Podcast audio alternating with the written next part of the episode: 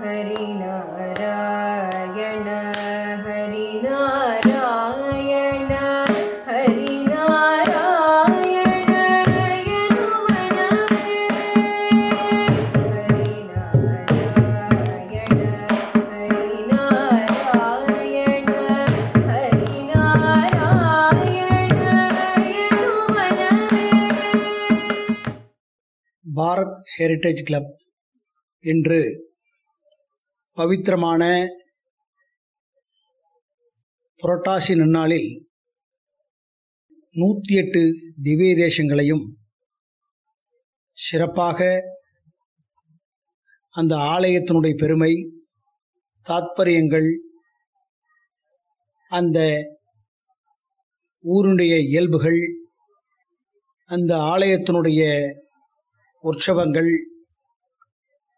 அனைத்தையும் சிறப்பாக சொல்லுகின்ற வகையில் பவித்திரமான திருவோண நட்சத்திர நன்னாளில் ஏகாதசியும் வருகின்ற இந்த நன்னாளில் புரட்டாசி மாதம் பிறக்கின்ற இந்த தருணத்தில் பாரத் ஹெரிட்டேஜ் கிளப்பானது நல்லதொரு விஷயத்தை உலகம் முழுவதும் இருக்கக்கூடிய பக்தர்கள் அருளாளர்கள் இதனை கேட்கின்ற வகையில் சமூக வலைதளங்களில் இன்றைக்கு முன்னோடியாக சிறப்பாக விளங்கி கொண்டிருக்கக்கூடிய இதயமில்லாத இணையதளமாக இருக்கக்கூடிய கிளப் ஹவுஸ் வாயிலாக ஒரு அழகான முயற்சியை பாரத் ஹெரிட்டேஜ் கிளப் இன்றைக்கு பவித்திரமான நன்னாளிலே தொடங்கியிருப்பது மிகவும் சிறப்பாக அமைந்திருக்கிறது. இந்த பாரத் ஹெரிட்டேஜ் கிளப்பின் மூலமாக இன்றைக்கு நூற்றி எட்டு திவ்ய தேசங்களை பற்றி சொல்வதற்கு உண்டான இன்றைய தருணத்தில் முதல் திவ்ய தேசமாக இருக்கக்கூடிய திருவரங்கம் அதாவது ஸ்ரீரங்கத்தை பற்றி அழகாக எடுத்துரைக்க இருக்கின்றோம். இந்த திவ்ய தேசங்கள் என்றாலே ஆழ்வார்களால் பாசுரங்களால் திவ்ய பிரபந்தங்களால் திவ்ய பிரபந்த பாசுரங்களால் மங்களாசாசனம் செய்யப்பட்ட ஆலயங்களுக்கு திவ்ய தேசங்கள் என்று அழைக்கப்படும். அந்த திவ்ய தேசங்களிலே ஸ்ரீ வைஷ்ணவ சம்பிரதாயப்படி மகாவிஷ்ணுவுடைய பொருளாக கொண்டு நூற்றி எட்டு திவ்ய தேசங்களை உருவாக்கியிருக்கிறார்கள். அந்த நூற்றி எட்டு திவ்ய தேசங்கள் நூற்றி ஐந்து திவ்ய தேசங்களை நாம் எளிதில் காண முடியும். ஒரு திவ்ய தேசமானது நேபாளத்தில் இருக்கிறது. இரண்டு திவ்ய தேசங்கள் வானுலகில் காண முடியாத பகுதியிலே இருக்கின்றது. ஆக நூற்றி எட்டு திவ்ய தேசங்களிலே இந்தியாவில் இருக்கக்கூடிய பாரதத்திலே இருக்கக்கூடிய திவ்ய தேசங்கள் நூற்றி ஐந்தும் எளிதில் சென்று காணக்கூடிய வகையில் அமைந்திருக்கிறது. அருகில் இருக்கக்கூடிய ஹிந்து ராஷ்டிரமாக இருக்கக்கூடிய ஹிந்து தேசமாக விளங்கி கொண்டிருக்கக்கூடிய நேபாளத்தில் ஒரு திவ்ய தேசமும் அமைந்திருக்கிறது. ஆக இரண்டு திவ்ய தேசங்கள் நம்மால் இந்த ஜென்மத்தில் காண இயலாத சூழ்நிலையில் நூற்றி எட்டு திவ்ய தேசங்களை பற்றியும் நாம் தெரிந்து கொண்டாலே புண்ணியமாக கருத முடியும். திருவரங்கம் என்று சொன்னாலே அழகான சோலை பகுதி அழகான காவிரி பறந்து ஓடக்கூடிய அந்த புண்ணிய பூமியில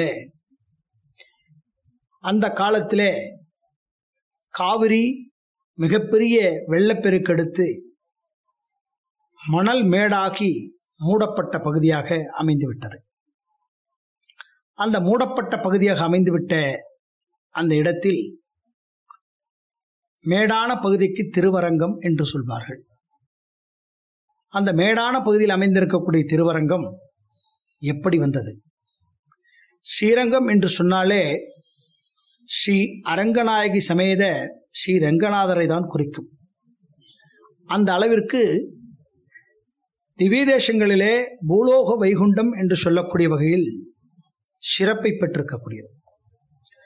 வைஷ்ணவ சம்பிரதாயத்திலே எங்கு செல்கிறோமோ இல்லையோ நாம் ஸ்ரீரங்கத்துக்கு செல்ல வேண்டும் என்கிற ஒரு நல்ல அபிப்பிராயத்தை வைத்துக் கொண்டிருப்பார்கள்.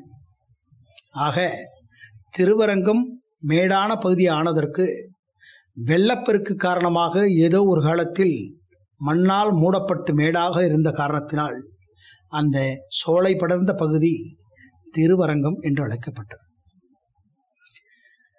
இந்த திருவரங்கத்தை எப்படி கண்டறிந்தார்கள்?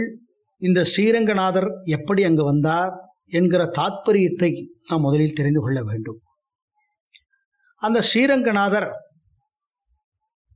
பிரம்மா அவர்கள் சத்தியலோகத்திலே தன்னுடைய அழகான ஞானத்தை உருவாக்கி கொண்டு பூஜை செய்து கொண்டிருக்கக்கூடிய அந்த அழகினை காண்பதற்காக மகாவிஷ்ணு நீர்க்குமிழியாக தான் ஆன- ஆதிசேஷனுடைய தலையில் அமர்ந்து அனந்த சயனத்தில் சென்று நீர்க்குமிழியாக பிரம்மா என்ன செய்து கொண்டிருக்கிறார் என்பதை பார்ப்பதற்காக அந்த சத்தியலோகத்துக்கு செல்கிறார். சத்தியலோகத்துக்கு வந்தவுடன் அந்த நீர்க்குமிழி அங்குமிங்கும் சென்று கொண்டிருக்கிறது. அதை பார்த்த பிரம்மா அவர்கள் நம்மை பார்ப்பதற்காக நாம் என்ன செய்து கொண்டிருக்கிறோம் என்பதை அறிந்து கொள்வதற்காக மகாவிஷ்ணு நீர்க்குமிழியாக வந்திருக்கிறார். எனவே அந்த நீர்க்குமிழியை நாம் பூஜை செய்வோம் என்று ஆரம்பிக்கிறார். அந்த பூஜை செய்கின்ற பொழுது அந்த நீர்க்குமிழியானது ஒரு குறிப்பிட்ட நாளில் உடைந்து அதிலிருந்து அனந்த சேனத்தில் இருக்கக்கூடிய அரங்கநாயகி சமேத முப்பது முப்பது கோடி தேவர்களோடு காட்சியளிக்கக்கூடிய வகையில் அன அரங்கநாதன் ஆதிசேஷனுடைய மேல் படுத்துறங்குகின்ற வகையிலே அமைந்த சுயம்பாக உருவாகிய ஒரு ஸ்ரீரங்கநாதரை தான் நாம் பொழுது அந்த ஸ்ரீரங்கத்திலே பார்த்து கொண்டிருக்கிறோம். அந்த பிரம்மா பூஜை செய்து கொண்டிருந்த அந்த தாத்பரியத்தை மகாவிஷ்ணுவை இப்படி அலங்கரித்து பூஜை செய்து கொண்டிருக்கிறாரே நான் மகாவிஷ்ணுவோட பக்தனாக இருக்கிறேனே எனக்கு அந்த மகாவிஷ்ணு காட்சியளிக்கவில்லையே அந்த சத்தியலோகத்தில் சென்று நான் அந்த மகாவிஷ்ணுவை பார்க்க வேண்டும் என்கிற ஆனந்த பரவசத்தோடு அயோத்தி மாநகரத்தை ஆட்சி செய்து கொண்டிருக்கக்கூடிய சூரிய வம்சத்தில் பிறந்த மிக சக்தி வாய்ந்த ஒரு அரசன் இச்சுவாகு என்று சொல்லக்கூடிய ஒரு அரசர். அந்த இச்சுவாகு என்று சொல்லக்கூடிய அரசரானவன் தன்னுடைய தவ வலிமை காரணமாக தானும் பிரம்மா பூஜை செய்து கொண்டிருக்கக்கூடிய நீர்க்குமழியில் சுயம்பாக தோன்றிய அந்த மகாவிஷ்ணுவை சென்று பார்க்க வேண்டும். அனந்த சேனத்தில் இருக்கக்கூடிய அரங்கநாதரை தரிசிக்க வேண்டும் என்கிற தவ வலிமையோடு தானும் சத்தியலோகத்திற்கு அந்த வலிமை காரணமாக செல்கிறார். தவப்பயனாக மகாவிஷ்ணுவை தரிசனம் செய்கின்ற பாக்கியம் கிடைக்கின்றது. அந்த பாக்கியம் கிடைக்கின்ற நேரத்தில் பிரம்மா அவர்கள் இஷ்வாகு அரசனை பார்த்து நீ இந்த அளவிற்கு பக்தி பயம் பயபக்தியோடு மகாவிஷ்ணுவை பூஜிக்கக்கூடியவனா? என்று கேட்கிறார். ஆமாம் நான் அவர் இல்லையே எனக்கு உயிர் இல்லை சுவாசம் இல்லை என்று கூறி ஒரு விண்ணப்பத்தை வைக்கிறார் பிரம்மாவிடம். நீங்கள் இவ்வளவு அழகாக பூஜை செய்த இந்த மகாவிஷ்ணுவை ஆனந்த் அரங்கநாதரை எனக்கு பரிசாக வழங்குங்களேன் என்று கேட்கிறார். நல்ல விஷயம்தானே? உனக்கு பரிசளிப்பதற்காக உன்னுடைய உன்னுடைய பாக்கியத்திற்காக தான் அவர் என்னிடத்தில் நீர்க்குமிழியாக வந்து அந்த நீர்க்குமிழியினுடைய தாத்பரியத்தை தெரிந்து கொண்டு சுயம்பாக உருவாகிய அன அரங்கநாதரை நீ எடுத்துக்கொள்ள வேண்டும் என்பதற்காகவே அவர் அரங்கநாதராக மகாவிஷ்ணு இங்கு அவதாரம் எடுத்திருக்கிறார். எடுத்துச் செல் என்று அவரிடத்திலே பரிசாக வழங்குகிறார். அந்த இஷ்வாக் என்று சொல்லக்கூடிய அரசன் தன்னுடைய தவப்பையினால் கிடைக்கப்பட்ட சுயம்பாக உருவாகிய அரங்கநாதரை தான் ஆட்சி செய்து கொண்டிருக்கக்கூடிய அயோத்தி புரிக்கு எடுத்து செல் அழுத்து வருகிறார். அந்த சூரிய வம்சத்தில் பிறந்து அழகாக ஆட்சி புரிந்து கொண்டிருக்கக்கூடிய பக்தி ரூபமாக இருக்கக்கூடிய இஷ்வாகு பிறகு பத்து தலைமுறைகள் பூஜை செய்த பிறகு தசரத சக்கரவர்த்தியானவர் அவருடைய வம்சாவழியில் வந்த பூஜை செய்ய ஆரம்பிக்கிறார். அவருக்கு மகனாக பிறந்த ராமரும் அழகாக பூஜை செய்து இந்த அரங்கநாதரை அயோத்தி மாநகரத்தில் வைத்திருந்திருக்கிறார்கள். அந்த இடையில் ஏற்பட்ட சில விஷயங்கள் காரணமாக அவர் இலங்கைக்கு செல்ல வேண்டிய சூழல் ஏற்படுகிறது ராமருக்கு. அந்த சீதா பிராட்டியானவள் ராவணனால் கையகப்படுத்தப்பட்டு அந்த அசோகவனத்தில் ஆஞ்சநேயர் அவர்கள் மீட்டு வருகின்ற அந்த நிலை வந்தபொழுது அவருக்கு உதவியாக இருந்த ராவனுடைய சகோதரர் விபூஷ்ணன் மிகுந்த அக்கறையோடு என்னுடைய அண்ணன் செய்த தவறை உணர்ந்து அவருக்கு வழிகாட்டி நேர்மையான வரையிலே அவர்களிடத்திலே போரிட்டு ராமபிரானுடைய தர்மபத்தினியான சீதா பிராட்டியை அழைத்து வருகின்ற பொழுது அயோத்திக்கு வந்து பட்டாபிஷேகம் செய்த பொழுது என்னுடைய பட்டாபிஷேகத்துக்கு வர வேண்டும் என்று கேட்டு அந்த விபீஷணனை அழைத்து வருகிறார். அப்பொழுது விபீஷணனை அழைத்து வந்து அவருடைய அரண்மனையை சுட்டி காட்டுகிற பொழுது அயோத்தி மாநகரத்தில் அவர் கண்ணில் முதலில் பட்டது. அழகாக ஒரு மிகவும் பிரசித்தியமான இந்த அரங்கநாதர் தரிசனம் கிடைத்தது. அப்பொழுது அந்த அரங்கநாதரே பார்த்து தரிசனம் செய்து கொண்டிருந்த அந்த தருணத்தில் ராமரும் சீதையும் என்ன விபூஷணா? என்ன பார்த்து கொண்டிருக்கிறாய்? உனக்கு இவர் மேல் அந்த அளவுக்கு பயபக்தியா? என்று கேட்கிற பொழுது ஆமாம் நான் எதையுமே உங்களிடத்தில் கேட்கவில்லை. நான் ஏதாவது கேட்டால் நீங்கள் தருவீர்களா? என்று கேட்டவுடன் ஓஹோ நான் தருகிறேனே என்று ராமபிரான் சொல்ல சீதா பிராட்டியோ இந்த அரங்கநாதரை நீங்கள் பூஜை செய்து கொண்டிருக்கிற இந்த அரங்கநாதரை நீங்கள் அவருக்கு பரிசாக வழங்குங்கள் என்று சொல்ல அவரும் நான் எடுத்துச் செல்கிறேன் என்று சொல்ல அவர் பெற்றுக்கொள்கிறார். பெற்றுக்கொள்ளுகின்ற பொழுது ஒரு க ஒரு நிபந்தனையை ராமர் அவர்கள் விஷ்ணுவிடத்திலே சொல்கிறார். இதை எடுத்துச் செல்கிற பொழுது எங்கும் இறக்கி வைத்து விடக்கூடாது. ஏனென்றால் இது சத்தியலோகத்திலிருந்து சுயம்பாக உருவாக்கி வந்ததால் பூமியில் எங்காவது வைக்கப்பட்டால் அந்த இடத்தில் நிரந்தரமாக ஐக்கியமாகி விடுவார். எனவே நீ எடுத்து செல்கிற பொழுது நியமனிஷ்டைகள் எது செய்கின்ற பொழுதும் உன்னுடைய சிரசிலே வைத்துக்கொண்டு கொண்டுதான் அதை செய்ய வேண்டும். எங்கும் கீழே இறக்கி வைத்து விடாதே என்று சொல்லுகிறார். இந்த மகாவிஷ்ணுவுடைய இந்த நீர்க்குமிழி அவதாரமே கங்கையும் பல நதிகள் புண்ணிய நதிகளுக்கும் இடையே ஒரு போட்டா போட்டி வருகிறது. யார் பெரியவர் என்று போட்டா போட்டி வருகிற பொழுது பிரம்மா அவர்கள் கங்கை தான் பெருசு என்று பட்டம் சூட்டி விடுகிறார். கோபித்து கொண்டு வந்த காவிரி தாயானவள் இல்லை நானும் பெரியவளால் நானும் பட்டம் சூட்ட வேண்டும் நானும் பெருமைக்குரியவள் ஆக வேண்டும் என்கிற தவ வலிமையில் விநாயகரை சென்று பார்க்கிற பொழுது விநாயகர் சொல்கிறார் நீ திருவரங்கம் வந்துவிடு அங்கு வந்து நீ காத்திருக்க வேண்டும். காத்திருந்த பிறகு உனக்கு நல்ல ஒரு மோட்சம் கிடைக்கும் என்று காவிரி தாயை காவிரி மாகாத்தியம் செய்வதற்காக சொல்லிவிடுகிறார். அந்த தருணத்தில் அங்கு இருக்கக்கூடிய விநாயகர் ஒரு சிறுவனாக அந்த காவேரி மகாத்மியம் செய்து கொண்டிருக்கக்கூடிய காவிரி தாயை பார்ப்பதற்காக அங்கு வருகிறார்.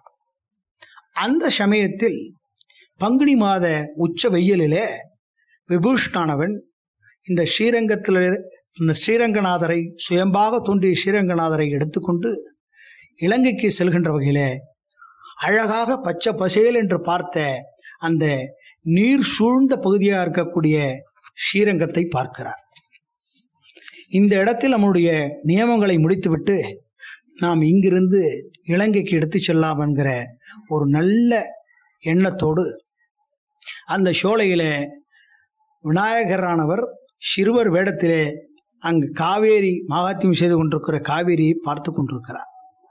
அந்த சமயத்தில் அந்த விபூஷணானவன் சிறுவனிடத்திலே ஒரு உதவியை கேட்கிறார். நான் இதை எடுத்து இலங்கைக்கு செல்கிறேன் நீ இதை கீழே வைக்காமல் நீ தலையில் சிரசில் அமர்ந்து கொண்டிரு. நான் என்னுடைய நியமங்களை முடித்துவிட்டு நான் இந்த சுயம்பாக உருவான அரங்கநாதரை இலங்கைக்கு எடுத்துச் செல்கிறேன் என்று சொல்கிறார். அவர் இலங்கைக்கு எடுத்துச் செல்கிற பொழுது எடுத்துச் செல்லலாம் என்று அவரிடம் கொடுத்துவிட்டு தன்னுடைய நியம நிஷ்டைகளை செய்து கொண்டிருக்கிற சூழலில் அந்த சிறுவன் அந்த கனமான அரங்கநாதரை சுமக்க முடியாமல் கீழே வைத்து விடுகிறார். கீழே வைத்த இடம் அந்த சோலையினுடைய பகுதி முடிகின்ற இடத்திலே காவிரியானவள் மகாத்தியம் செய்து கொண்டிருக்கிறார். தனக்கு பெருமை வர வேண்டும் தனக்கு புகழ் வர வேண்டும் தான் கங்கையோட பெரியவள் என்று மகாவிஷ்ணுவே என்னை பாதம் தொட்டு வணங்கியவள் என்று சொல்ல வேண்டும் என்பதற்காக அவள் அந்த இடத்துல மகாத்தியம் செய்கின்ற பொழுது எந்த இடத்தில் அவள் மகாத்தியம் செய்கிறாளோ அந்த இடத்தில் இந்த சிறுவன் கால் நோக்கி இருக்கும்படியாக அந்த சிலையை வைத்து விடுகிறான். அந்த சிலையை வைத்தவுடன் அந்த இடத்தில் மோட்சம் கிடைக்கிறது இந்த காவேரிக்கு. அந்த காவிரியானவள் பேரிட்டு கிளம்பி மகாவிஷ்ணுவான அரங்கநாதனுடைய கால் படுகிற பகுதியிலே அவளுடைய காவிரி ஜலமானது தொட்டு வணங்கி செல்கிறது. தொட்டு வணங்கியவுடன் அந்த மகாத்மியம் முடிந்து விட்டது உனக்கு பெருமை கிடைத்து விட்டது என்று சின்னஞ்சிறுவனாக இருந்த மோற்றமடைந்து அவர் விநாயகராக காட்சியளிக்கிறார். அந்த விநாயகர் தான் அந்த மலைக்கோட்டையில் இருக்கக்கூடிய உச்சி பிள்ளையார் என்று சொல்வார்கள். அந்த விநாயகரானவர் இந்த காவேரி மாகாயத்துவத்தை முடித்து வைப்பதற்காகவே நீர்க்குமிழியாக உருவான இந்த அரங்கநாதர் விபூஷணனுக்கு ராமர் வழங்க விபூஷணனோ சுமை தாங்க முடியாமல் அந்த திருவரங்கத்தில் இறக்கி வைக்க இறக்கி வைக்கப்பட்ட இடம் பேரிட்டு கிளம்ப அந்த காவிரி மிகப்பெரிய புண்ணிய நதியாக உருவாக்கி அவர் கால் பட்டு திரும்பிய இடத்தில் தண்ணீர் கொண்ட இடமெல்லாம் கொள் இடம் என்று சொல்லக்கூடிய பகுதியிலே இரண்டாக பிரிந்து மாலையாக கொள்ளிடமாக பிரிந்து வந்தது. ஆக காவிரியும் கொள்ளிடமும் பிரிந்த பகுதி மாலையாக இருக்கக்கூடிய பகுதியை சூரியன் மறையக்கூடிய பகுதியாகவும் தன் தலையானது கிழக்கு நோக்கி அமைந்திருக்கக்கூடிய பகுதி காலையாகவும் உதயம் செய்யக்கூடிய சூரியன் உருவாகக்கூடிய பகுதியாகவும் தன்னுடைய தலை தென் பகுதியை பார்த்து இலங்கையை நோக்கி அமர்ந்திருக்கும் வகையிலும் அந்த விநாயகர் வைத்த அந்த நிலை அப்படியே சாஸ்வதமாகிவிட்டது. பிறகு நியமங்கள்லாம் வந்து பார்த்த பிறகு விபூஷனால் தூக்க முடியவில்லை.